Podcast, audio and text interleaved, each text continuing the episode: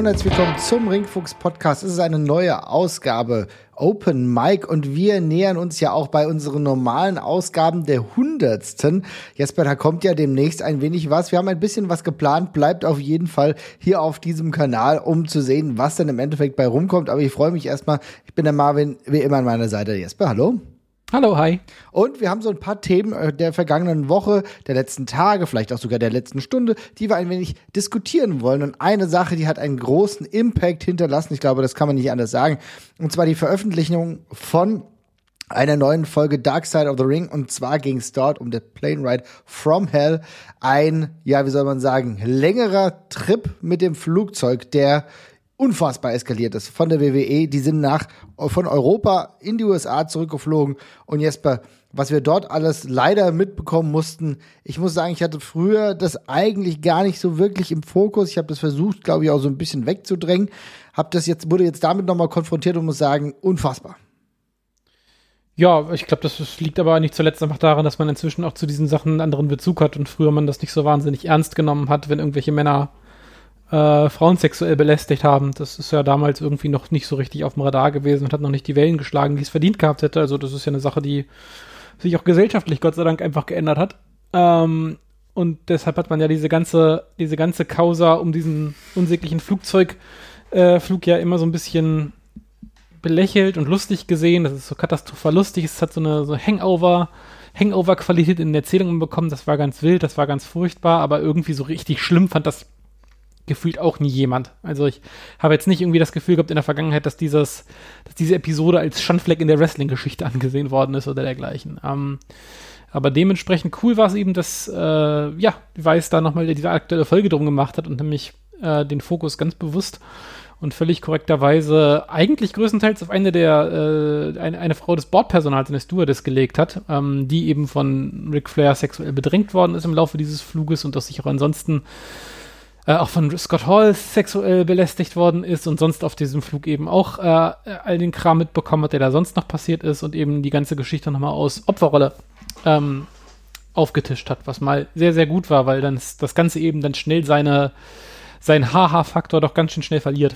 Ähm, ist auf jeden Fall cool, dass sie das gemacht hat, dass sie sich, dass sie sich das getraut hat, dass sie da tapfer genug für war, weil das ist auch echt ein heftiger Schritt, weil sie dann eben aus der Anonymität auf einmal eben, äh, ja, weiß ich nicht, 20 Minuten lang, 20 Minuten Airtime bekommt in dieser Doku, äh, wo sie auch wirklich da sitzt und erzählt. Ähm, ja, und jetzt haben wir eben, jetzt stehen wir eben, also einmal fragen wir uns selber, wie konnten wir das irgendwie damals ignorieren, weil keiner der Vorwürfe, die jetzt darin vorgekommen waren, war meines Erachtens nach neu. Also die ja, Story halt, von. Wie gesagt, das, was ich gemeint habe, weil ich muss sagen, ich wusste davon nichts. Also ich wusste ja, also, von der Plane Ride from Hell, aber ich wusste tatsächlich nichts davon, dass äh, Ric Flair dem Vernehmen nach irgendwie äh, sie bedrängt haben soll. Das war mir tatsächlich neu. Aber ich habe mich also auch aktiv mir, mit bin, der Situation beschäftigt. Ne? Ja, also es stand, das war auf jeden Fall damals schon Teil der Reports, dass Ric Flair mit offener Robe und mit Propellerpenis rumgelaufen ist tatsächlich. Das stand schon damals überall drin. Das war. Mhm ganz, also Vorteil der Aufzählung, ja, es war in meinen Augen, also die Story mit Ric Flair war, glaube ich, eine der Top 3 bekanntesten von diesem Plane Ride. Also einmal gab es ja das von Brock Lesnar und äh, äh, und Kurt Hennig, die gegen die Tür catchen. Es gab den abgeschnittenen Zopf von Michael Hayes äh, und äh, ja, dann war eben das mit Ric Flair, sein Benehmen auf dem Flug eben auch noch Teil der ganzen Geschichte. Ähm, aber ja, wir haben das, also ich persönlich habe das damals auch einfach nicht als so schlimm empfunden. Ich habe mir damals keinen Kopf drum gemacht, das war eben alles eine lustige Story. Und das schiebt sich dann eben jetzt nochmal eben alles ganz gehörig zurecht, wenn man halt mal hört, wie das wirklich war. Weil das war eben einfach kein Stück lustig, es war immer nur sexuelle Belästigung. Äh, ja, und diese ganze Episode ist jetzt, glaube ich, in ganz schön neues Licht geraten. Auch sehr spannend gemessen daran. Da haben wir auch schon mal drüber geredet, dass Ric Flair vor einiger Zeit die WWE verlassen hat. Aus Gründen, die nicht so wirklich klar geworden sind, so nach wie vor. Aber damals stand schon fest, dass diese Episode kommt.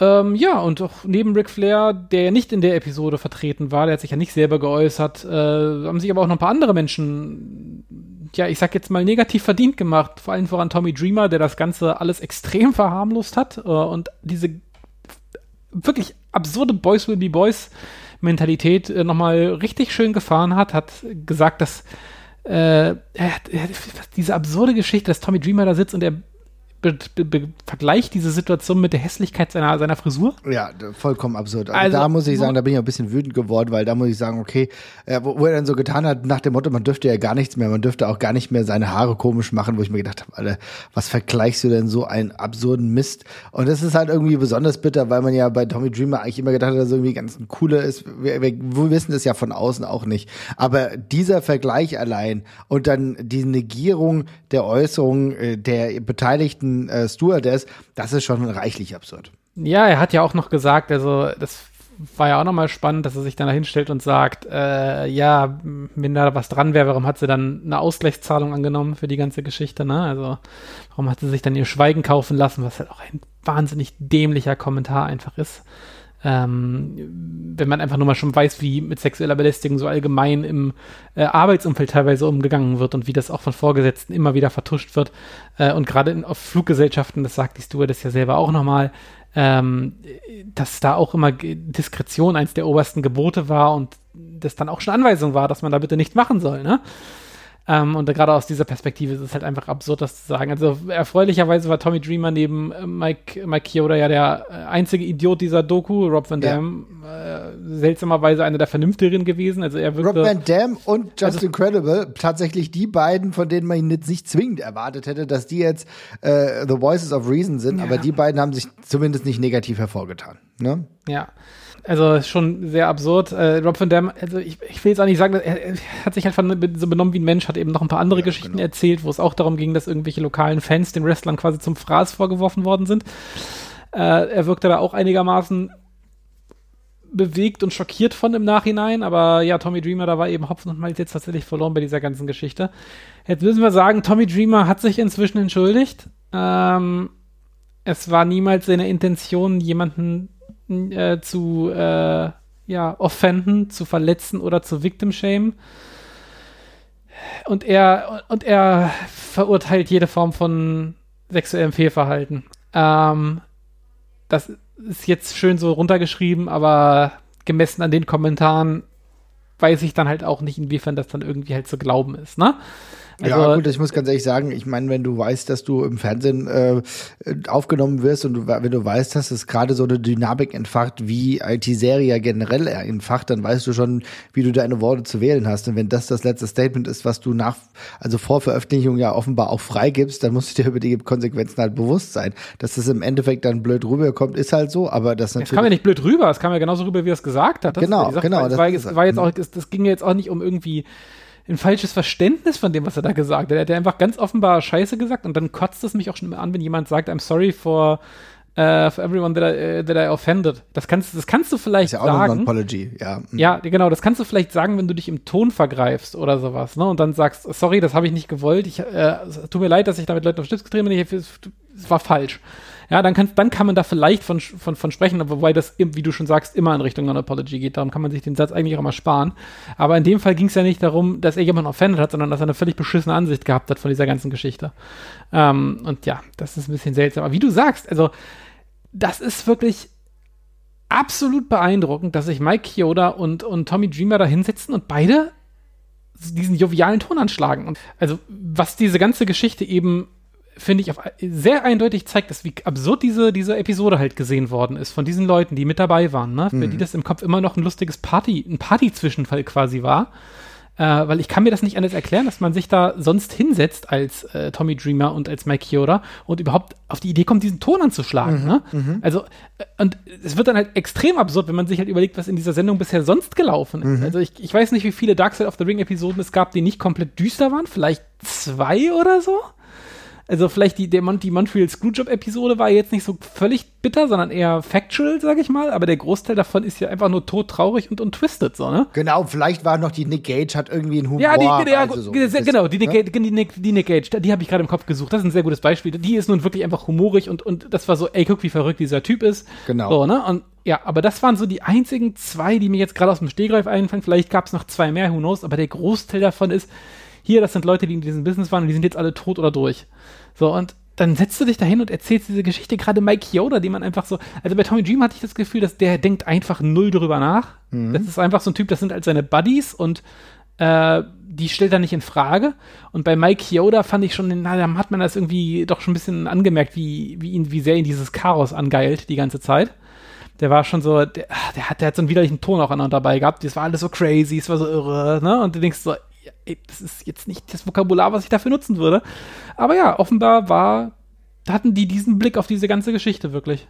Also ich muss ganz ehrlich sagen, ich finde, Mike Yoda war halt ein richtiger Vollpfosten, wenn ich ehrlich bin. Ich finde, du hast wirklich gemerkt, wie simpel äh, der da tickt und dass der alles eigentlich ziemlich abgefeiert hat und auch nicht wirklich schlimm fand, äh, was da abging. So nach dem Motto, ja, Boys will be Boys ist halt schon irgendwie so ein Ding. Und ähm, war jetzt auch alles nicht so wild. Naja, man hat halt ein bisschen gefeiert. Also da wurde sehr beschwichtigend agiert in einer Art und Weise, die ich nach heutiger Perspektive einfach inappropriate finde, muss ich sagen. Und natürlich ist es auch so, dass es da vielleicht in der Zeit gang und gäbe war. Wir wissen, in den 80er, 90ern äh, wurde das ja auch zelebriert. Auch diese Zeit war ja, war, war auch gleichzeitig so eine Endphase. Ähm, darüber können wir ja gleich noch sprechen. Aber wie verharmlosen Mike Yoda das äh, weggeredet hat, Tommy Dreamer ebenfalls, bei dem es mich fast schon ein bisschen gewundert hat, weil ich eigentlich schon äh, denke, dass er ja auch aus einer, also er kommt aus der gleichen Zeit, aber ist ja in einem anderen Umfeld auch wrestling-technisch groß geworden. Er hat ja nicht die ganze High-End-Phase der WWE oder der, w oder der WCW mitbekommen, wo er denn jetzt großartig gefeiert hat. Ich meine, bei ECW ging es eigentlich immer finanziell eher anders rund, ne? Die haben auch anders gefeiert, das wissen wir auch, aber da ist noch mal ein bisschen eine andere Situation dabei gewesen. Also mich hat das doch nachhaltig irritiert und was natürlich besonders eindrücklich war, war auch noch mal die Schilderung von Terry Runnels, ähm, ehemalige Managerin von Goldust für diejenigen, die sie nicht kennen, die ja auch noch mal ganz deutlich gemacht hat, dass das früher gang und gäbe war und dass das ein wirklich toxisches Umfeld äh, war, bei dem sie eigentlich immer nur gesagt bekommen hat, no sell. Stell dich tot, mach ja. da nix, äh, geh gar nicht drauf ein, ignorier es einfach. Das zeigt mir ja, wie oft das am Ende passiert sein muss.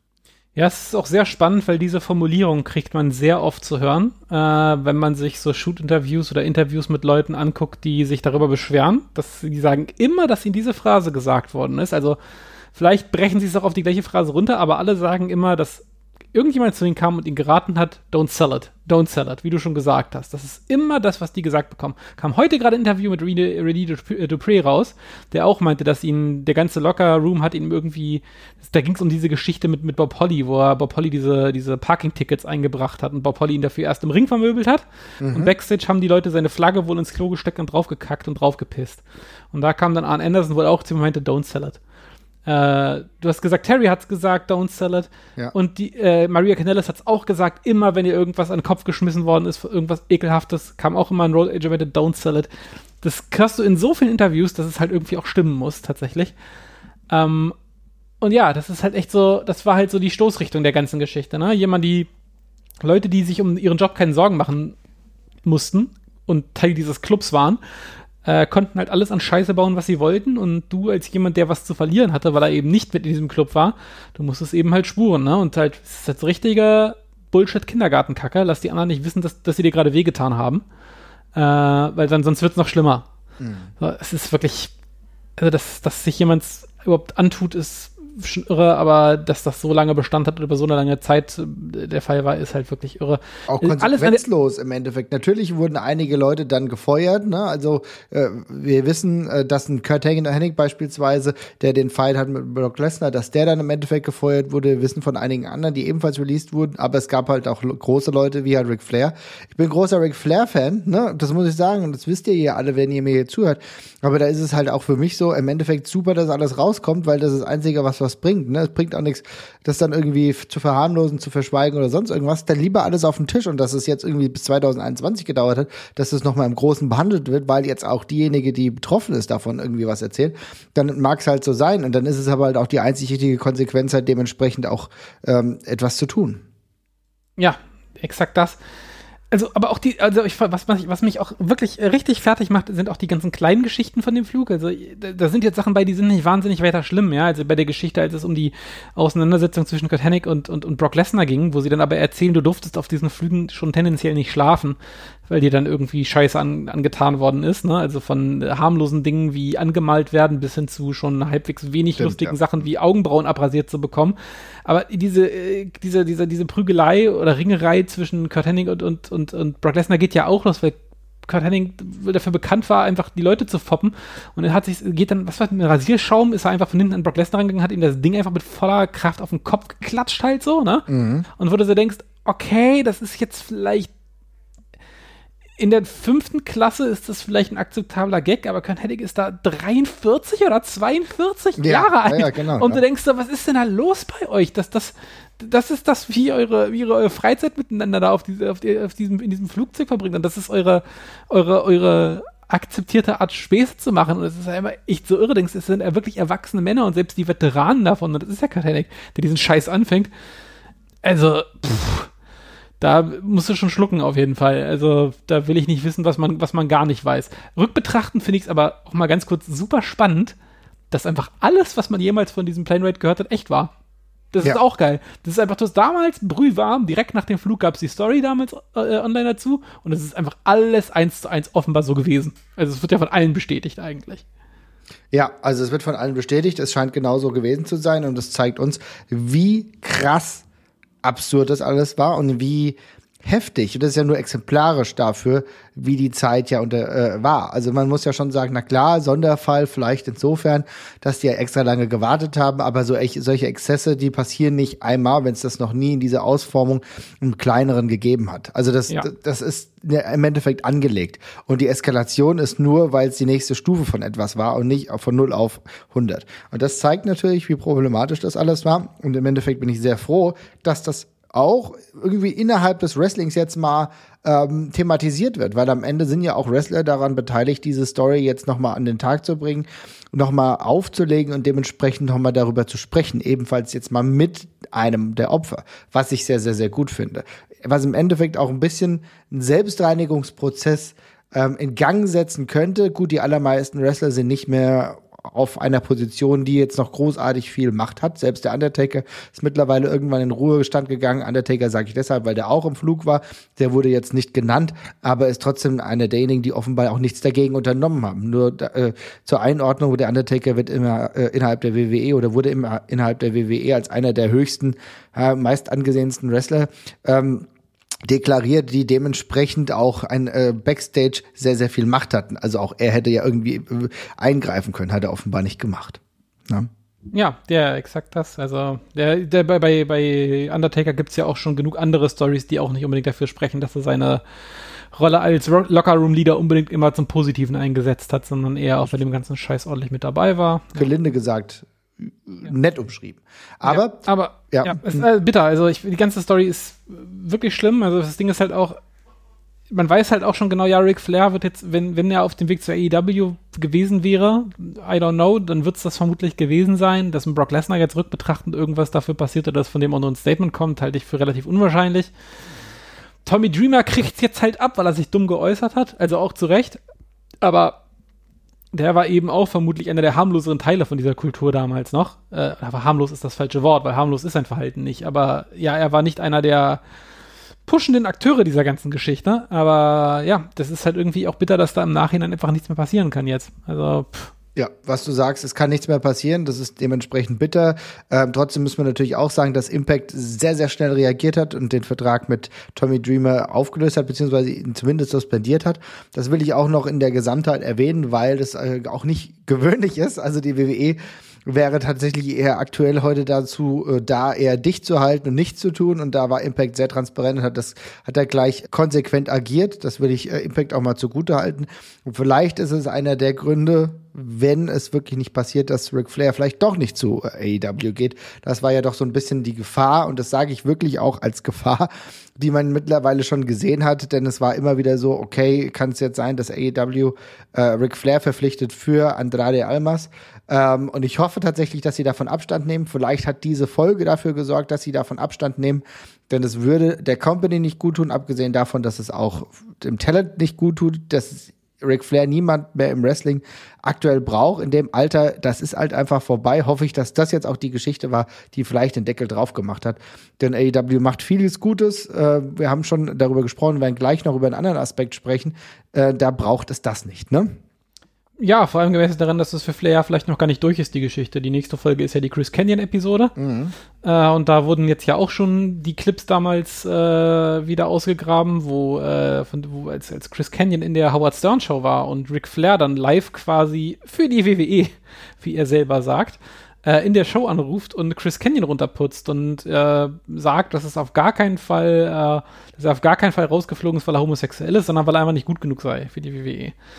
Ja, und ihm, also Chris Canyon davor seine, noch sagt, dass, dass Ric Flair sein Idol war und dann ruft Ric Flair an und äh, erzählt ihm 20 Minuten lang, dass er ein scheiß Wrestler sei und dass er deswegen aus der WWE geflogen sei.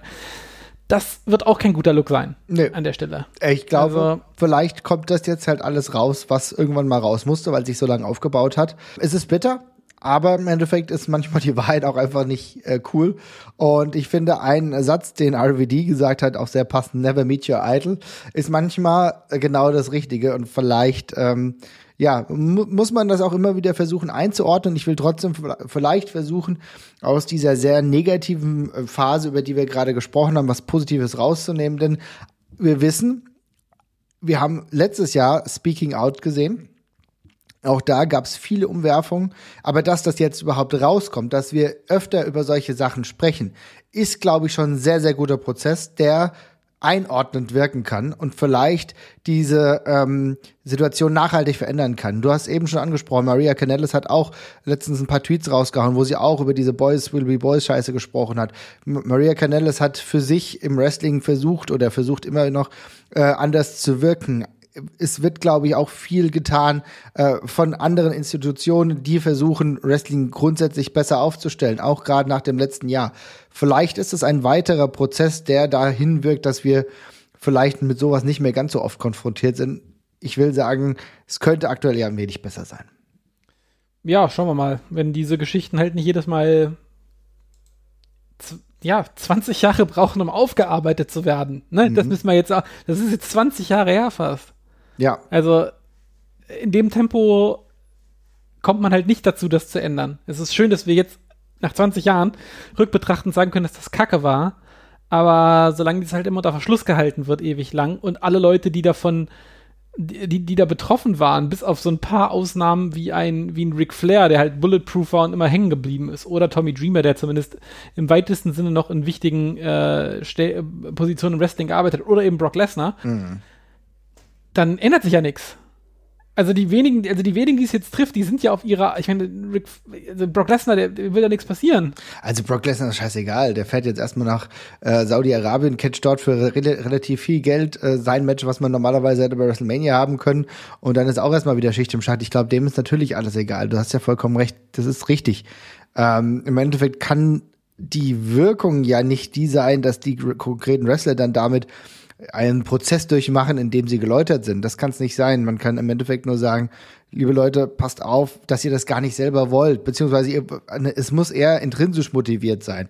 Du musst, äh, das haben wir über Speaking Out haben wir auch schon gesprochen, dass du klare Anlaufstellen schaffst, dass du Möglichkeiten schaffst, bei dem sowas klarer kommuniziert wird und halt niemand sagt, don't sell it, sondern wo es im Endeffekt ist, nee, hier ist eine Anlaufstelle, sag das und sei dementsprechend offen und transparent im Führungsmanagement. Das, sind, ja die, das müssen ja die Ansätze sein und das können wir nur hoffen, dass das bei der WWE habe ich tatsächlich Hopfen, Hopfen und Malz immer noch verloren. Diese Liga stirbt Woche für Woche den nächsten Tod bei mir. Ähm, also da glaube ich auch heute nicht wirklich daran, dass sich da irgendwie großartig viel geändert hat. Wir haben ja den Umgang auch 2020 gemerkt, wo zwar einige Leute dann gefeuert wurden, andere wurden offenbar wegen anderen Gründen nicht länger angestellt. Das war relativ dubios, aber ich habe zumindest die Hoffnung, dass es in anderen Teilen des Wrestlings ein wenig besser läuft. Ja, hoffentlich. Also ich habe keine Ahnung, ich habe ich hab jetzt allgemein die Tage irgendwie eine schlechte Zeit mit Wrestling mhm. wieder gehabt, muss ich ganz ehrlich sagen. Ich habe vorhin auch noch dieses Jim Ross Interview gelesen, äh, wo er über die äh, Brustvergrößerung, die das weibliche Talent in der WWE ja mehrfach hat machen lassen, ja, mhm. wie viele andere Frauen auch, darüber gesprochen hat. Äh, da bin, ist mir ehrlich gesagt auch so ein bisschen die Hutschnur gerissen, weil er da eben auch sitzt und sagt, nope, wir haben das halt nie irgendwie gefördert oder dergleichen. Wir haben nie gesagt, die sollen das machen. Äh, aber wenn sie Time off brauchten, also Zeit, wo sie zu Hause geblieben sind, oder Geld, mhm. dann haben wir ihnen geholfen. Und da dachte ich auch so, also, das ist ja so irre, ne, dass man das überhaupt noch so sehen kann, dass man das dadurch nicht fördert. Also, das ist ja absurd, der Gedanke. Und da, ich glaube, von diesen komischen Mechanismen alleine gibt es doch so wahnsinnig viele, die krass frauenverachtend und teilweise auch menschenverachtend sind. Ähm, ja, aber wie gesagt, es muss, muss sich halt, es muss sich halt noch viel, viel schneller was tun. Diese Sachen müssen viel schneller, viel schneller besprochen und viel schneller thematisiert werden tatsächlich. Ähm, aber ja, let's see. Ja, aber es ist tatsächlich auch so, äh, dass man sagen muss, dass Wrestling auch nur ein Spiegelbild in der Gesellschaft ist, auch wenn es extremer ist. Auch wenn äh, Charaktere ja, extremer sind. Ja, wie ein Prisma, nicht wie ein, nicht wie ein Spiegelbild, ist wie ein Prisma. Ja. Also gefühlt alles, alles Schlechte, was wir haben, wird da auf jeden Fall noch ein bisschen kondensiert. Genau, ist so, aber es ist ja nicht, es heißt ja nicht, dass es überall äh, besser ist, sage ich mal. Ne? Es ist nur, es ist, zeigt nur deutlicher auf. Deswegen wir müssen auch im Gesellschaftlichen wirken und es muss auch im Gesellschaftlichen viel getan werden, natürlich auch im Wrestling. Ähm, ich will nur sagen, dass das jetzt nicht das gesonderte Bereich ist. Wir brauchen uns nicht in die Tasche lügen, dass bei Profifußball irgendwas besser ist. Da ist tatsächlich noch viel beschissener. Ja, äh, gerade beispielsweise kann ich mir auch vorstellen, dass im, also wenn wir über Fußballjournalismus oder so sprechen, äh, wie wie problematisch die Situation ist. Fußball generell ein großes Problem ist. Profisport immer noch, äh, wenn es in der Spitze anbelangt, ebenfalls ein großes Problem ist. Also insofern solche Dinge sehen wir immer wieder in unterschiedlichen Nuancen und wir beleuchten halt natürlich das Wrestling und hoffen halt, dass äh, solche Dokus wie äh, Dark Side of the Ring da vielleicht ein bisschen helfen. Ja, ich, also ich kann dir, ich gebe dir da bedingt recht, weil, also ja, es ist, es ist in anderen Gesellschaften genauso schlimm. Ich habe trotzdem ganz stark das Gefühl, dass es im Wrestling eine deutlich größere Häufung davon gibt, von diesen ganzen Geschichten. Also, wir haben eine Doku von Dark Side of the Ring, die auch in Staffel 3 keine Probleme hat, äh, 10, 20 Episoden damit zu füllen, ne? Äh, und das ist nur ein Mainstream-Blick. Und wir haben alleine so viel in Europa mitbekommen und auf dem Rest des Kontinents, was keine Mainstream-Publicity bekommen wird. Ähm, also ich habe schon das Gefühl, dass Wrestling da ein besonderes Problem hat, auch weil es noch weniger beachtet ist, als es beispielsweise andere Profisport oder sowas ist. Ähm, und es da einfach noch viel einfache, einfachere Wege reingab und es noch weniger Kontrollen irgendwelcher Art ja. unterliegt als andere Sachen. Es gibt halt keine, ne? Also es ist halt immer, immer noch, immer noch ein Entertainment-Produkt. Es gibt keine sportliche Kontrolle oder dergleichen.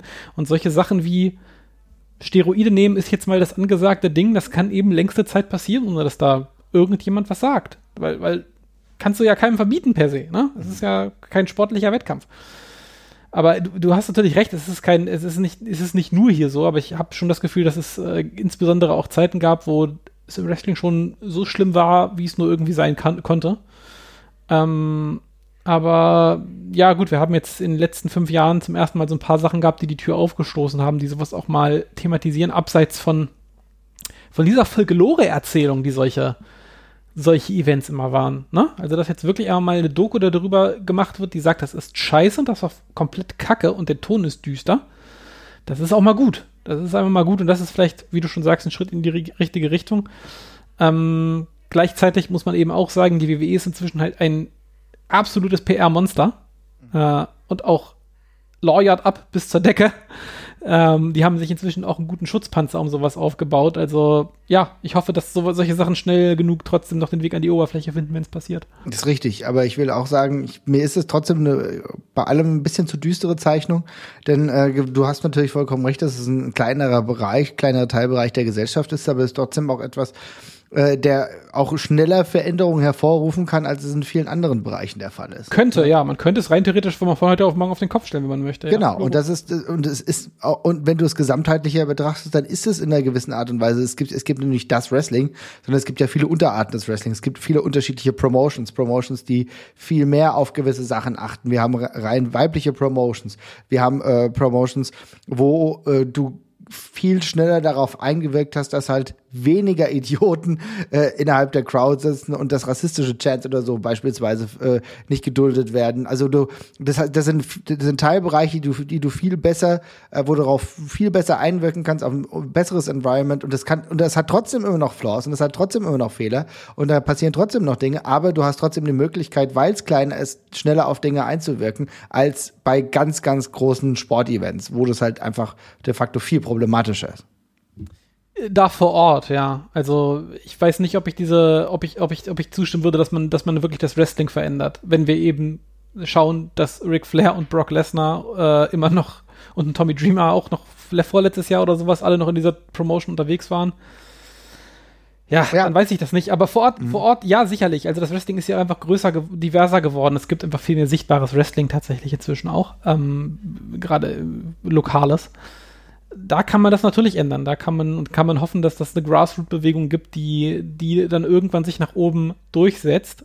Ich bin da immer nicht so überzeugt von, muss ich ganz ehrlich sagen, weil der Marktführer hat halt eine andere Position, ne? Und der ist von sowas, glaube ich, ein Stück weit auch unbelassen. Aber das führt jetzt vielleicht auch ein bisschen zu weit. Aber ja, also hoffen wir, dass, dass sich was ändert. Es ist auf jeden Fall gut, dass es diese Doku gab. Es ist auch noch gut, dass es die, die weiterführenden Dokus gab. Ich freue mich extrem auf die, also freuen ist vielleicht das falsche Wort, aber ich bin sehr gespannt auf die Chris Canyon-Episode, weil das auch äh, ein sehr schlecht beleuchtetes Kapitel tatsächlich ist, weil ich finde, diese ganze erster homosexueller Wrestler äh, oder erster öffentlich aktiver hom äh, homosexueller WWE-Wrestler äh, Geschichte ist damals so ein bisschen untergegangen in dem ganzen Entlassungskram von ihm tatsächlich auch. Ist auch eine super spannende Episode, bin auch sehr gespannt, was da noch rauskommt und was in den kommenden Episoden noch kommt und ob das nochmal ähnliche Wellen schlagt. Das war jetzt aber von der Staffel, glaube ich, schon mit das heftigste, oder?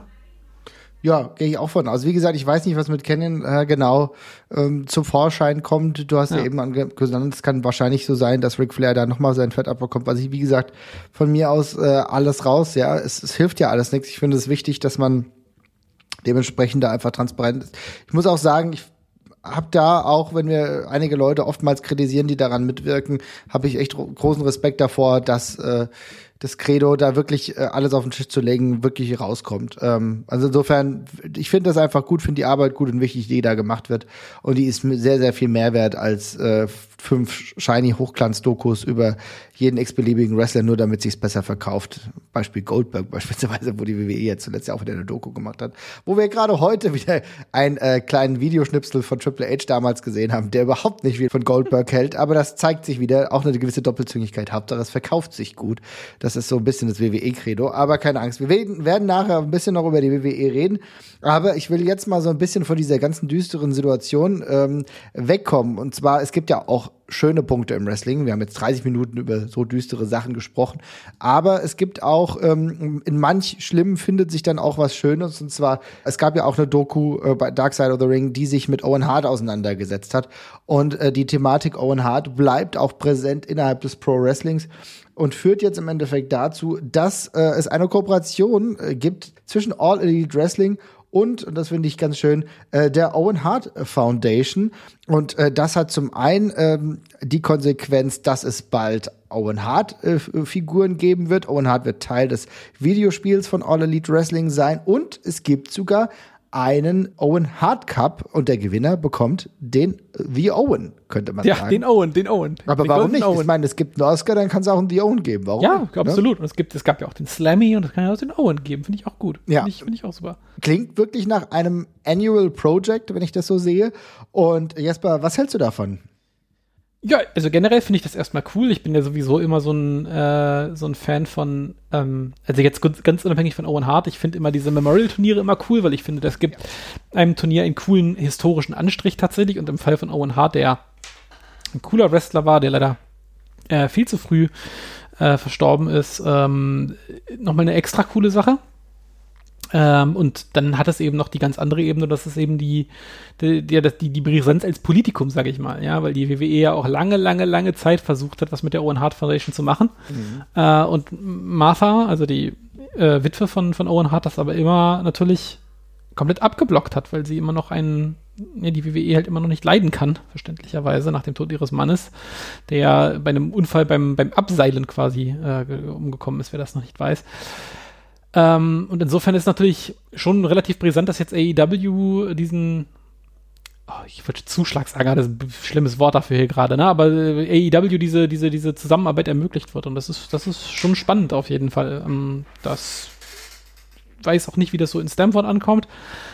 Aber ich finde es total cool. Ich mag das ganze Konzept dahinter komple komplett. Ich finde, das ist auch Owen ist für mich jetzt auch kein, also klar ist ein WWF-Wrestler gewesen, aber der schwebt irgendwie dermaßen über den Business, dass ich das nicht in der WWE haben muss, sondern dass ich das auch super cool woanders finde. Und die Promotion hat ja auch quasi schon durch Bret Hart so ein bisschen den Segen gekriegt. Hm. Insofern ist es da auch ganz gut aufgehangen. Ja, du sagst, er hat äh, durch Bret Hart den Segen bekommen. Erinnern wir uns an den AEW-Titel, der damals auch von Bret Hart vorgestellt wurde. Ne? War, er war derjenige, der den Titel äh, zum Ring getragen hat, als er zum ersten Mal ausgefochten wurde. Also es gibt da die Verwurzelung schon früh mit Bret Hart. Ähm, das kulminiert jetzt weiterhin in dieser Situation. Ich glaube, da sind viele ältere Wrestling-Fans sehr erfreut und wie du schon richtig gesagt hast, der Owen, das Owen Hart Cup Tournament, das kann ich mir sehr, sehr gut so äh, vorstellen in dem jährlichen ähm, Ding. Und da, da bin ich natürlich sehr interessiert daran zu sehen, wie sich genau das ausformt. Ich könnte mir beispielsweise, wenn wir uns den Wrestling-Stil von Owen Hart angucken, könnte vielleicht ein Highflyer-Turnier sein, könnte etwas für eine leichtgewichtigere Klasse sein oder für, für Newcomer.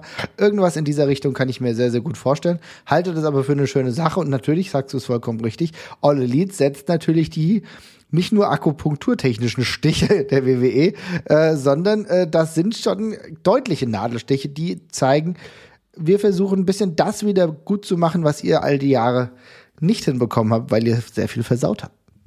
Ja, das ist, das ist exakt der Fall. Also ist schon, ist schon spannend. Also ich, ähm, ich meine, es ist jetzt nicht keine, kein, kein, kein weltbewegender Bruch oder sowas, aber ich finde, es ist schon nochmal eine Adelung aus dem, aus dem Business heraus, so ein bisschen. Ja. Ähm, und ja, mir gefällt auch der, der, der Klang, der Klang des Owen Hart Turniers einfach sehr gut tatsächlich. Äh, bin ich sehr gespannt drauf und ich bin mir sicher, da wird man sich cooles, was Cooles einfallen lassen. Ich meine, man kann alleine schon ja, ich weiß, nicht, ich weiß nicht, ob es ein besonderes Regelwerk gibt, aber damit könnte man schön rumspielen und sowas. Du hast ja gerade schon ganz richtig gesagt, Owen Hart steht ja auch für eine bestimmte Art äh, des Wrestlings, für eine bestimmte Epoche des Wrestlings auch quasi und eine bestimmte Technik.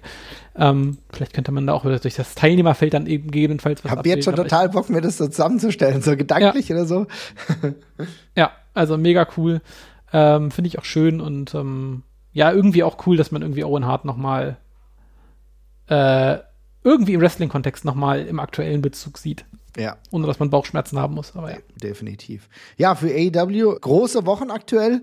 Äh, versuchen ja jetzt auch äh, in, in New York anzugreifen. New York immer so ein bisschen Home-Turf der WWE ich will nicht sagen gewesen, das ist es immer noch. Und jetzt sind sie in Queens, New York City im Arthur Ashe Stadium und zwei Tage veranstalten sie dort. Einmal ihr Dynamite und dann das Grand Slam. Und da haben sie schon eine Karte rausgehauen. Ich will noch mal ganz kurz sagen, die sich auf jeden Fall sehen lassen kann. Allein FTR gegen Sting und Darby Allen richtig gut. Malachi Black äh, gegen den zurückkehrenden Cody Rhodes. Das sind nur, ähm, ja, eigentlich muss ich fast alles nennen, denn Britt Baker gegen Ruby Soho ist auch ein richtig geiles Women's Match. Wir haben MJF gegen Brian Pillman Jr.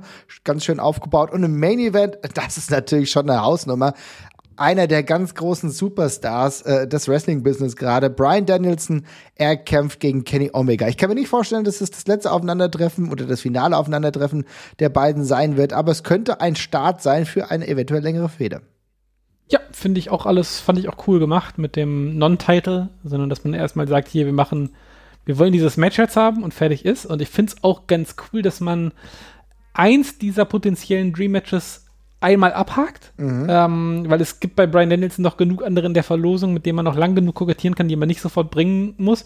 Und ich finde, das ist potenziell auch ein spannendes, äh, jetzt in der Kenny Omega Story ein ganz, ein ganz spannender Einschlag, wenn er jetzt eben merkt, dass er nicht mehr der geilste im Ring ist und er dann ja sich Stück für Stück wie so ein bisschen äh, so ein bisschen auseinanderfallen wird vermutlich. Darum passt das ganz gut.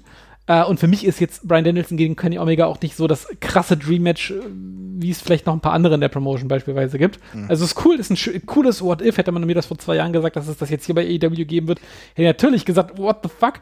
Aber ähm, ich bin jetzt auch nicht der, der also ich finde Kenny Omega cool, aber ich bin jetzt kein super Kenny Omega Mark, der sich da jetzt die Haare ausreißt. Ich total. Ich muss ganz ehrlich sagen, für mich nee, ist, ist auch, einer ist der absolut ist, geilsten Matches, die man bieten ist ja, kann. Ist ja, ist ja, ist ja auch, ist ja auch voll, ist ja auch voll cool. Ähm, ich, ja. Wie gesagt, ich finde es auch super gut. Ich bin bloß Kenny Omega hat mich nicht so, hat mich gerade emotional nicht so gepackt.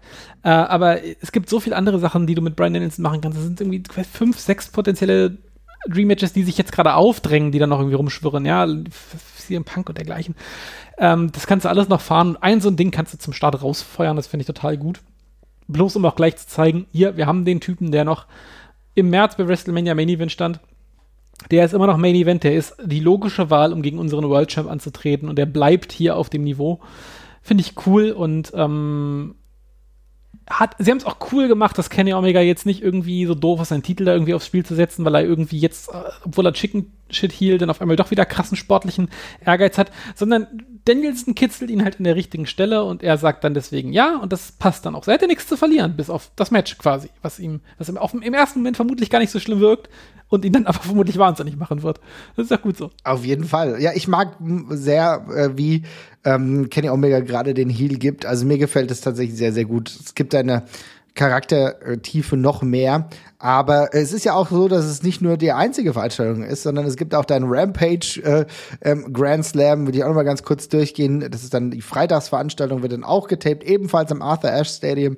Und äh, da sehen wir dann unter anderem NRJ gegen Penelope Ford. Wir sehen das äh, Hardy Family Office gegen die Lucha Bros, Santana und Ortiz. Wir haben, ging richtig geil, kann ich mir sehr, sehr gut als Main Event vorstellen. John Moxley und Eddie Kingston gegen Suzuki Gun. Also Lance Archer, Minoru Suzuki. Mit ein wenig Glück bekommen die Fans dann die volle Theme von Minoru Suzuki. wir haben äh, äh, Chris Jericho, Jake Hager gegen äh, Scorpio Sky und Ethan Page. Das hatte sie ja auch so ein bisschen aufgebaut. Wir sehen das TV-Debüt bei bei AEW im Ring CM Punk gegen Powerhouse Hobbs. Einer der wenigen Singles-Matches auf der Card. Denn es ist, ihr merkt schon, Tag Team Wrestling hat eine große Bedeutung bei AEW. Und dann am Ende, denke ich mal, mal gucken, vielleicht ist auch am Anfang, das Trios-Match, die Superclick. Also ein Adam Cole gibt sein In-Ring-Debüt mit Matt Jackson, Nick Jackson und gegen Jungle Boy, Luchasaurus und Christian Cage. Meine Güte. Und das auch richtig jam-packed. Also das ist eine richtig gute Card, die wir in diesen zwei ähm, Tagen dann haben. Also ich freue mich da sehr drauf. Mal gucken, wo es hingeht. Wir werden viele Storyline-Entwicklungen haben. Keine Ahnung, was sich da entwickelt. Ich gehe persönlich davon aus, dass äh, irgendjemand in das Match eingreift, über das wir gerade gesprochen haben, Brian Danielson, dass äh, ihm der Sieg gekostet wird, dass es eine andere Storyline und so weiter und so fort losgeht. Also da passiert relativ viel. Es bleibt echt spannend. Das macht großen Spaß gerade. Ja, da freue ich mich auch sehr drauf. Sehr schön. Ich will auch gar nicht zu sehr über das aktuelle, tagesaktuelle Wrestling sprechen, aber es ist doch so, dass es mich ein wenig mitnimmt. Ich bin gerade da durchaus äh, viel drin. Ihr seht, auch wir müssen die Ambivalenz zwischen negativen Punkten und positiven Punkten aushalten. Das machen wir ganz gut, aber weil wir jetzt so viel über Positives gesprochen haben, kommen wir jetzt wieder zu das Negativen. Nein, so schlimm ist es gar nicht. Aber es ist so, NXT 2.0 ist hier eine komplette ja, Zurückentwicklung, Neuentwicklung des NXT-Formates, weg von diesem Premium-Produkt, zu dem es ja, von dem es ja teilweise, könnte, könnte man schon sagen, einige Jahre so war, mit Top-Matches, mit Top-Stars, zumindest aus den Indies, aus Europa, hin zu einer Talentschmiede. Ich würde mal sagen, Jesper, und dann gebe ich an dich, es ist ein bisschen zumindest die logische Konsequenz, wenn die WWE sagt, sie will wieder noch mehr eigene Talente ins Schaulicht stellen, oder? Ja, wenn das, also es, der, der, der erste, der erste Eindruck deckt sich auf jeden Fall mit den, äh, mit den Gerüchten, die es davor gab, fand ich so ein bisschen, in welche Richtung das zukünftig gehen soll. Das würde ich auf jeden Fall sagen. Also es ist ja Kader Talentschmiede, eine typische wieder ohne den großen Indie-Einschlag. Das konnte man jetzt durchaus rauslesen, fand ich aus der ersten Show schon, dass es so ein bisschen in die Richtung geht. Es ist so eine relativ seltsame Übergangsgeschichte gerade. Mhm. Ich habe irgendwie das Gefühl, man tanzt so ein bisschen auf zwei Hochzeiten und will es eben auch nicht so, will es nicht komplett, das, das Pflaster noch nicht komplett abreißen, was Findest es davor noch gab. Also ich fand wirklich, die Show sah wirklich genauso aus, wie du sie eben gesagt total, hast. Ne? Total, total, total. Ganz, mhm. Show, ganz anderer Look. Äh, auch schon andere Leute auf einmal mit drin und so, aber eben dann auch ein World Champ, der noch der alten Garde entspricht. Richtig. Äh, habe ich auch nicht ganz gekühlt. verstanden. Tommaso Ciampa übrigens. Mhm. Ja, das, verstanden habe ich es auch nicht, aber es, es, ist ja erstmal so. Ähm, und ja, darum ist so ein bisschen, ein bisschen komisch, muss man halt ein bisschen gucken, wo es sich hinentwickelt. Also muss ganz ehrlich sagen, gecatcht hat es mich jetzt per se nicht. Mhm. Es war von den Sachen, die von den alten Sachen noch da waren, war viel dabei, was mich nicht so wahnsinnig interessiert. Ähm, die Show hatte auch wahnsinnig viele sehr egale Matches, fand ich. Da waren ja irgendwie fünf Matches unter drei Minuten, glaube ich, oder ja. sowas. Ne? Mhm. Also es war ja alles sehr, sehr, sehr, sehr kurz tatsächlich. Äh, und dann das längste war der, war der Main Event mit, mit gut zehn Minuten, was für ein Four-Way Titelmatch. Nicht äh, für ein Four-Way-Titelmatch ähm, ist, ist, es auch nicht, ist es jetzt auch nicht zu kurz. Das kann man so machen, ne? Mhm. Schon trotzdem eher, eher, auf der, auf der kürzeren Seite für ein, für ein Four-Way-Title-Match, wie du ganz richtig sagst. Ja, und wenn wir da wieder hingehen, dann ähm, und wir da jetzt irgendwie pro Show sechs Squash-Messages bekommen, dann habe ich einen Grund weniger, das zu gucken, auf jeden Fall noch, äh, mhm. äh, noch einen Grund weniger. Also meins war es jetzt bisher nicht, auch von dem Personal, was da jetzt äh, prominent vertreten war, wie LA Knight und sowas, äh, hat es mich jetzt nicht weggehauen. Ein paar Sachen waren wirklich surreal, also hier von, von Wagner, mhm. der da einfach so in den Main Event reinplatzt und ich wirklich, also ich wusste, wer das war, als ich das gesehen habe, aber von dem, was ich online gelesen habe, wussten es sehr viele halt nicht, wer das ist. Also das war schon ein, ein, ein, rasanter Anstieg in den Main Event auf jeden Fall.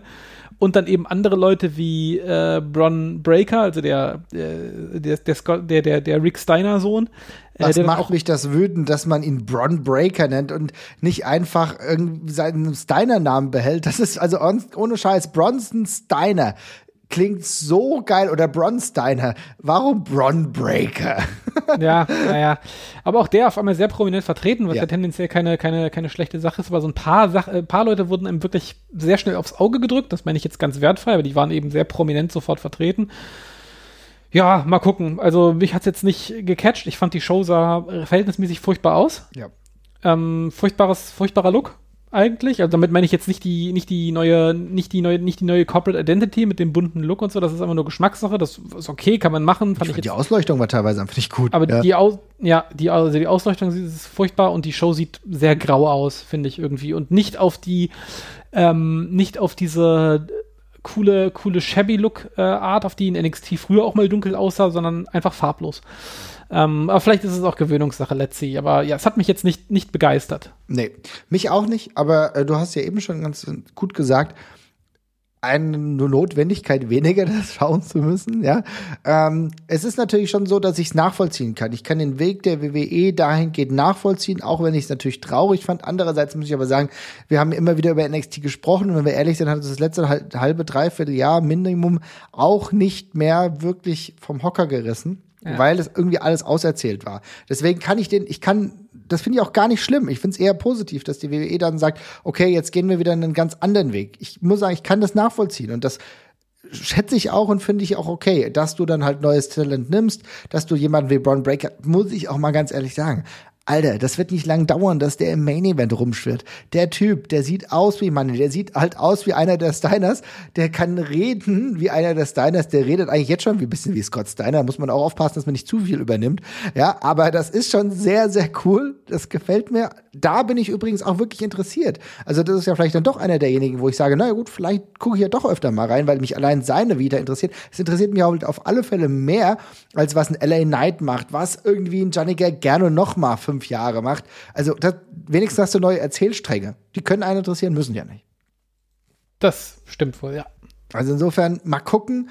Bleibt für mich so ein bisschen trotzdem die Frage, was machen wir denn mit den Athleten und Athletinnen, die eigentlich ein Niveau erreicht haben, wo du normalerweise sagen würdest, okay, was sollen die denn jetzt bei NXT 2.0 mit den Leuten catchen, die jetzt irgendwie gerade erst angefangen haben? Und da muss ich wirklich sagen, wir haben ja letztens den Titelwechsel von Ilya Dragunov gesehen, der jetzt ähm, der äh, NXT UK Champion ist. Und wir haben ja gesehen, an Walter, der den Titel zwar verloren hat, aber für den müsste es jetzt auch irgendeine Richtung geben.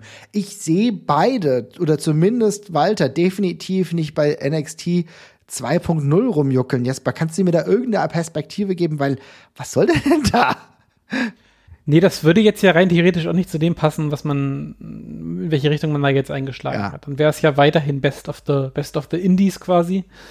Ähm, also das, damit würde ich jetzt tatsächlich auch nicht rechnen. Also tatsächlich ist das für mich ganz schwer durchschaubar, weil man ja irgendwie NXT ja zuletzt als Vehikel für die Main-Event-Szene vom NXT UK-Title benutzt hat, was wir ja auch kritisiert haben und für ziemlich seltsam gehalten haben. Also auch wenn es uns natürlich gefreut hat, dass man sowas wie Ilya und äh, Ilya gegen Walter und auch den damit verbundenen Titelwechsel auf großer Bühne sehen kann und nicht nur bei NXT UK. Aber das, die, das Konstrukt war ja schon komisch in der Form. So, und jetzt haben wir den Fall, dass sie, der Titel wurde da ausgefochten bei einer der Shows und die Shows, wo das so ausgefochten wurde, gibt es in der Form nicht mehr und da hast, ist völlig richtig die Frage, wo geht's denn hin? Ja, da würde ich, also als erstes würde ich dann halt natürlich weiter in den Main-Shows irgendwo sehen äh, und dann Ilya jetzt weiter bei NXT UK Vermutlich, aber I mhm. don't know. Also es ist halt irgendwie auch komisch, erst zu sagen, das große Match machen wir jetzt bei NXT und jetzt geht der neue heiße Champ mit dem Ding zurück zu NXT UK.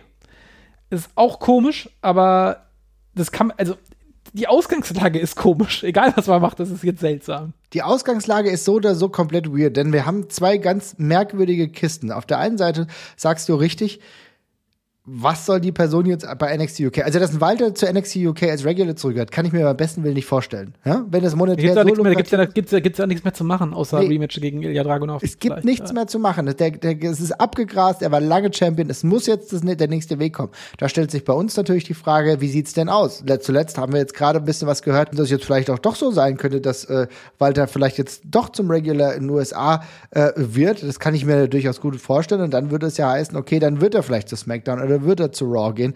Ähm, das wäre natürlich durchaus möglich, halte ich für realistischer, als dass es diesen Rückschritt zu NXT UK gibt. Du hast es aber äh, bezüglich Ilya ja auch ganz richtig gesagt, ja, eigentlich würde das auch keinen Sinn machen. Jetzt haben wir aber dort zumindest die Möglichkeit, dass man mit ihm noch frische Fäden etabliert mit Wrestlern. Und jetzt kommt der merkwürdige Rückschritt, die eigentlich auf, auf, aus der Perspektive dann wieder gesettelter sind als die Wrestler, die aktuell bei NXT 2.0 rumjuckeln. Das hört sich jetzt ein bisschen blöd an, aber eigentlich ist es ja schon so, dass selbst Noam Dar, der jetzt irgendwie äh, sich anschmiegt, den NXT UK Heritage Cup zu gewinnen oder ein Tyler Bate, dass das eigentlich Wrestler sind, die ein bisschen höher im Ranking, Ranking sind als die NXT äh, 2.0 Talents, oder? Ja, wobei ich das ehrlich gesagt, da bin ich, da bin ich sehr gespannt drauf, wie lange das halt hält. Ähm, Bei NXT 2.0, ich glaube, da wird man schon ein bisschen schneller bekannt und einer größeren Audience vielleicht auch bekannt, als das bei NXT UK der Fall ist. Mag mich aber täuschen. Ähm, das mal gucken, wie sich dieses Produkt hält. Das hat ja vermutlich auch Chancen, sehr schnell zu erkalten, wenn das Leuten nicht gefällt. Aber ja, es ist eine ganz komische Konstellation. Also gerade auch gemessen daran, die, der letzte Bestandteil dieser Gleichung ist ja auch noch die Tatsache, dass Walter und Ilja ja auch schon in NXT, in NXT UK eine komplette Insel waren, die beiden. Also die Ja. waren, sind ja einfach dermaßen eindeutig die beiden größten Main Eventer, die diese, diese, diese, diese, ja, diese, diese Division äh, oder diese Show hatte. Äh, und das war ja auf einem völlig anderen Niveau als alles, was da auch sonst erzählt worden ist. Und das macht es jetzt halt nochmal doppelt seltsam, weil jetzt kommt Ilya zurück und jetzt muss halt irgendjemand schnell auf dieses Level gehoben werden. Und es gibt ein paar, damit kannst du coolen Sach äh, coole Sachen machen, äh, aber von der Dramatik und sowas ist da halt jetzt gerade ehrlich gesagt gar nichts aufgestellt, fand ich jetzt. Also das ist halt irgendwie niemand, wo man jetzt sagt, der ist jetzt fertig gebaut, der kann jetzt gegen Ilya antreten. Das ist halt irgendwie super seltsam. Also du hast halt, du hast viele gute äh, Positionen jetzt, das muss man schon sagen. Ich habe jetzt letztens mal wieder reingeguckt und wie gesagt, Zeiten, dass wir jetzt eigentlich doch wieder so ein bisschen mit Fans unterwegs sind. Ich tue mir da ehrlich gesagt ein bisschen schwer, ja. Äh, ich erkenne aber an, dass es beispielsweise es war einer der wenigen guten Matches, die Joe Coffey jemals in meiner Anwesenheit, beziehungsweise, dass ich es gesehen habe, hatte, aber mit Rampage Brown, dieser Fight, der relativ hart geführt wurde, das war echt gut. Wahrscheinlich äh, schmiegt sich Rampage Brown, der, äh, der ja auch schon ein gutes Match mit Walter hatte, vielleicht doch relativ weit da vorne an. Da kann ich mir auch durchaus ein Match vorstellen mit Ilya. Also das gibt schon, es gibt schon viele Ansätze und ich kann mir vorstellen, dass wenn NXT UK zurückkehrt zu einem regulären Publikum, dass diese Brand vielleicht ein bisschen mehr Fahrt aufnimmt, sodass es für Ilya interessanter sein könnte. Aber wie gesagt, ich trotzdem ist nicht aufgelöst die Schwierigkeit, die es gerade gibt, dass du nicht weißt, was läuft überhaupt bei NXT UK und sind die immer noch komplett absurd weit entfernt oder sind die, vielleicht wächst alles zusammen? Gibt es jetzt NXT 2.0 auch für UK? Das ist halt so die Frage, der man sich äh, jetzt stellen muss und das ist eine Frage, die dann zumindest für zwei Leute beantwortet, beantwortet werden muss, für Walter und für Ilya, weil gerade für Walter kann es eigentlich in dieser B-Liga, und das gar nicht despektierlich gemeint, eigentlich so nicht weitergehen. Ja, müssen wir echt mal schauen. Also das kann sich gerade in jegliche Richtung entwickeln. Das, ich meine, das ist ja alles gerade in Frage gestellt und alles wackelig. Klar. Darum ist auch das Spekulieren tatsächlich schwierig, weil, ja, also die Gerüchte um den NXT-Wechsel waren da, die haben sich jetzt als ko- komplett richtig äh, herausgestellt. Das kann man schon mal festhalten. Das waren Gerüchte, die gab es Wochen davor. Das ist im Grunde exakt so eingetreten, wie man es gesagt hat. Also vom Personal bis hin zum Look. Ähm, und dann gab es ja noch andere Gerüchte, was allgemein die internationale Ausrichtung von der WWE anging. Und da muss man dann halt mal gucken, ob sich das ähnlich bewahrheitet oder ob das vielleicht auch ein bisschen zu heiß gekocht worden ist. Willst du es noch mal äh, sagen, genau? Ja, das ging ja in ganz unterschiedliche Richtungen, aber äh, also was alle Gerüchte eigentlich so ein bisschen gemeinsam hatten, war, dass man sich wieder auf den Kernmarkt größtenteils kontrolliert. Und es stand nirgendwo drin, dass NXT UK jetzt auf jeden Fall dicht gemacht wird oder sowas. Das Gerücht gab es in meinen Augen nirgendwo so konkret, zumindest abseits von ein bisschen Twitter-Geschitpost und sowas gab es das, glaube ich, nicht. Aber äh, die Stoßrichtung scheint ja zumindest grob zu stimmen. Ne? Also das, die ganze, das ganze Japan-Venture scheint ja der Vergangenheit anzugehören. Ähm, es gibt augenscheinlich eine Rückbesinnung auf das Ausbilden von Non-Wrestlern, die das jetzt machen. Und dann ist eben so ein bisschen die Frage, braucht man denn da, also wenn man halt sagt, es sind zu viele alte Wrestler bei NXT gewesen, die nicht nach Stars aussehen und die wir nicht mehr in, äh, was wir als kompetente WWE-Wrestler ansehen, formen können. Dann stellt sich ja die Frage, ist das bei NXT UK besser? Und mit Ausnahme von einer Handvoll Leuten würde ich das ganz klar verneinen, weil ich finde, die, das am ehesten Mainstream-taugliche Material hat man schon zum US-NXT rübergezogen gehabt, bis auf Walter und, und, und Ilja. Ähm, dann stellt sich natürlich logischerweise die Folgefrage, was passiert da mit NXT UK? Ja, definitiv. Ähm, mhm. Ja, und keine Ahnung, vielleicht liege ich ja auch falsch und NXT UK ist ein totaler Quotenrenner intern. I don't know, kann ja auch sein, aber von außen betrachtet wirkt das gerade für das Unterfangen, was man mit NXT UK jetzt hat, ein bisschen überflüssig. Und das Argument, dass man Content fürs Network braucht, zieht ja inzwischen auch ein klein bisschen weniger. Ja, das ist genau das. Also ähm, ich bin unschlüssig, denn ich glaube, es gibt eine unterschiedliche Betrachtungsweise oder mehrere unterschiedliche Betrachtungsweisen von NXT UK. Denn auf der einen Seite ist es vollkommen richtig, was du sagst. Es sieht eher nicht nach einem Quotenrenner aus. Man muss aber sagen, dass von den äh, Shows, die in den letzten Wochen, in den letzten Monaten abgeliefert wurden, unter diesen erschwerten Bedingungen, dass NXT UK immer noch keine Fans hat und so weiter und so fort, die Shows wenigstens am stringentesten oder relativ stringent in der Charaktererzählung waren, dass beispielsweise eigene Champs aufgebaut wurden, ähm, auch, also auch beispielsweise Tag Team Champs, die mittlerweile zumindest ein bisschen Format haben mit Pretty Deadly, genau, ähm, die jetzt auch ein ganz gutes Match, ich schon, muss schon wieder Gallus loben, das passiert mir relativ selten, Gallus hatten, wo ich sage, okay, ich tue mir schwer damit, ich habe auch ein bisschen geskippt, aber ich erkenne, was da passiert. Und ich erkenne mit einigen Wrestlern, was da passiert. Und das ist ja etwas, was ja natürlich auch für die Gesamtbrand irgendwie ein Vorteil sein kann. Ich weiß nicht, wie es intern bewertet wird. Äh, da ist ein bisschen Potenzial noch da, auch wenn wir natürlich immer wieder sagen müssen, irgendwo ist es aber auch ungenügend, wie das dort verarbeitet wird. Keine Ahnung, wie oft die sich treffen, aber allein als Wrestler ist es, glaube ich, nicht ausreichend, wenn du dich einmal im Monat triffst und dann irgendwie drei Matches hast oder so. Glaube ich, vielleicht schon ein bisschen ungut. Muss man, muss man abwarten, aber es ist, bleibt eine spannende Diskussion. Und ich glaube, mehr können wir fast gar nicht dazu sagen. Wir haben versucht, das einigermaßen zu beleuchten, aber wir wissen selber noch nicht genau, wohin der Weg geht. Die nächste Zeit wird trotzdem wichtig sein für die WWE, um klarzuziehen, ist es zumindest noch die Ausrichtung, dass wir UK noch ein bisschen pampern, behalten wollen bei uns. Vielleicht gehen wir wieder raus, vielleicht gehen wir wieder mit Fans. Ähm, das ist ja durchaus in äh, England wieder einigermaßen möglich. Dann würde das Spiel sich ein wenig verändern. Ich glaube, wenn ich richtig erinnere, gab es ja noch mal eine Show, die die, äh, die NXT UK ja machen sollte. Ich bin im Überlegen, ich bin im Überlegen, war nicht irgendeine Show in Dublin geplant vor einiger Zeit? Weißt du das noch? Ja, das, ich weiß, ich weiß, dass es, ich weiß, dass das mal auf dem Plan stand. Ich weiß allerdings ehrlich gesagt gar nicht, wie es darum, wie es darum bestellt ist. Ich weiß, dass es auf jeden Fall noch mal abgesagt wurde, ne? Weil es ja. ja in der Zeit auch noch von Corona war und war zuletzt nicht mehr sicher, ob es überhaupt noch feststeht. Die weiß, dass es keinen Ticketverkauf mehr gab. Und deswegen könnte es auch sein, dass es vielleicht komplett gecancelt ist. Das ist ja, halt also auch so eine Richtungsentscheidung. Ich schaue hier gerade, ich schaue hier gerade parallel nach. Also was hier steht, ist, äh, dass es erstmal komplett gecancelt worden ist. Okay, bei, siehst du? also bei PW Insider, da war es jetzt gerade, da steht's äh, genau. Also es gibt genau, gibt Refunds, ist erstmal gecancelt, wobei auch das ein bisschen schwer zu lesen. Es gibt ja auch genug äh, Bands, die sich auf, auf, auf jeden Fall nicht auflösen werden, wie die Ärzte oder sowas, die jetzt auch gerade, äh, äh, die jetzt auch gerade ihre, ihre, ihre Tournee komplett gecancelt haben, weil eben jeder weiß, also ich meine, auch wenn die Dublin Show war ja im Juni, für den Juni, glaube ich, angesetzt, ne? Mhm. Ähm, und alles im Herbst und Winter ist ja schon ein bisschen schwierig gewesen zu planen. Und vielleicht hat man dann gesagt, okay, dann warten wir jetzt eben nochmal und gucken dann nochmal komplett, äh, komplett neu, wenn sich das gelegt hat. Aber ja, es ist auf jeden Fall könnte ein weiteres Indiz sein, hast du natürlich recht. Ja, müssen wir abwarten. Genau, es war ursprünglich ja sogar für irgendwann 2000, ich glaube, es war für Herbst 2020 geplant. 2020 erst, genau, ja. Genau, und dann ist es nochmal rübergeschwappt und dann hat man gedacht, okay, vielleicht machen wir es dann ein bisschen später. Das ist auch jetzt erneut gecancelt worden. Liebe Leute, ihr erwischt uns hier beim Live-Googeln. Also so läuft das auch manchmal.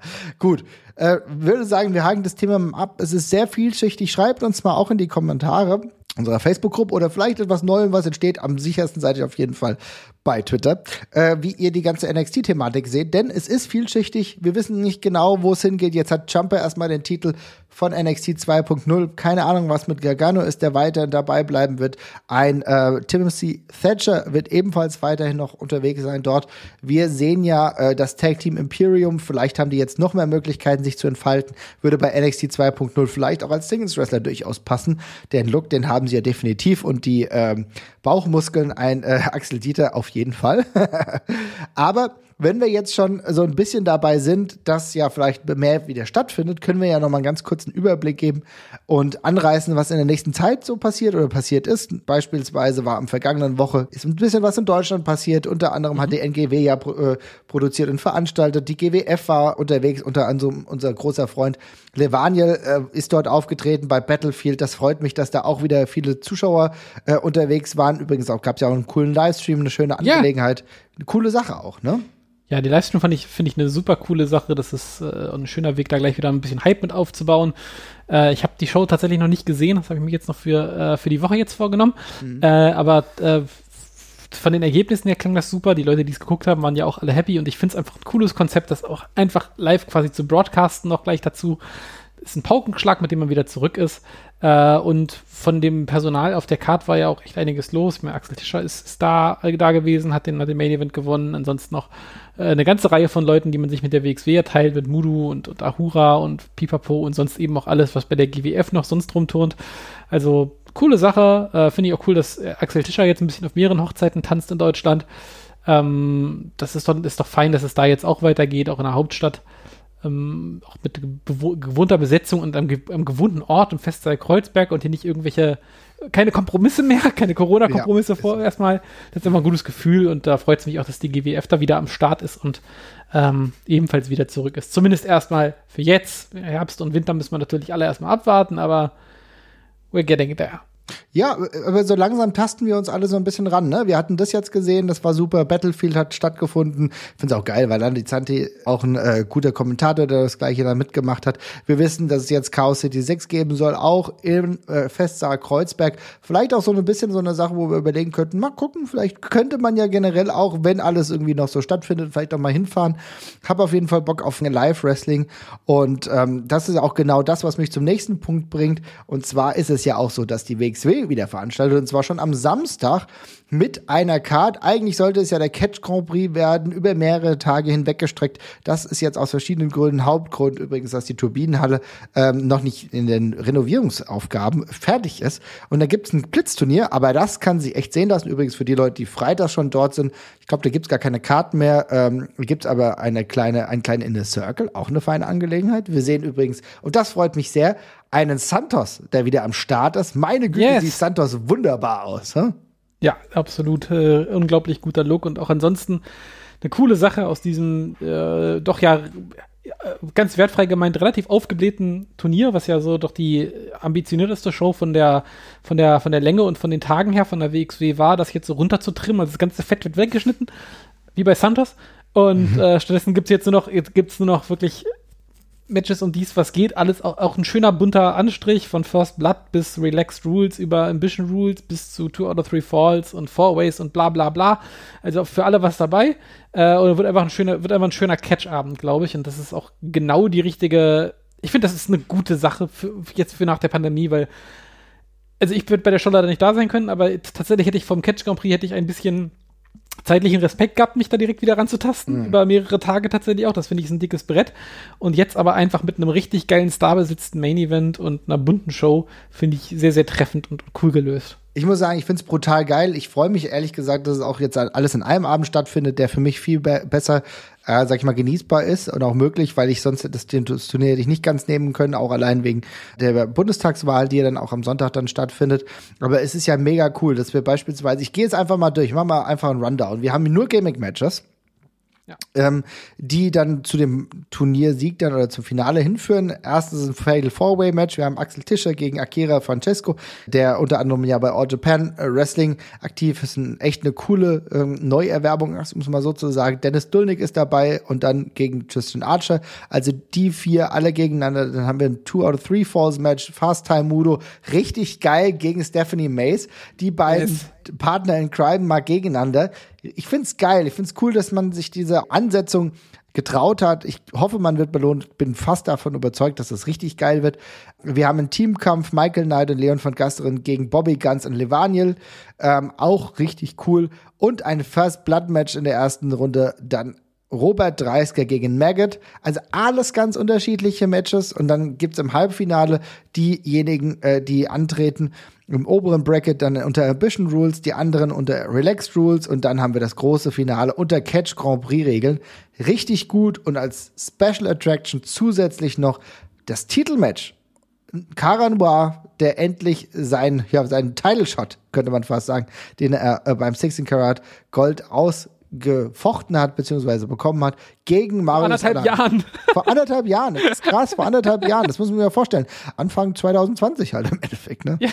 Ja, ja, ist schon irre. Aber ich finde auch die Karte richtig cool. Ähm, ich finde es auch schön, dass man jetzt doch noch einen Anknüpfungspunkt an, in Anführungszeichen, die alte WXW hat mit dem Main Event, äh, was ja noch so aus der alten Zeit quasi ist, Ja. bevor wir auch in der WXW einiges auf den Kopf gestellt worden ist, äh, was das Personal angeht und das Roster angeht.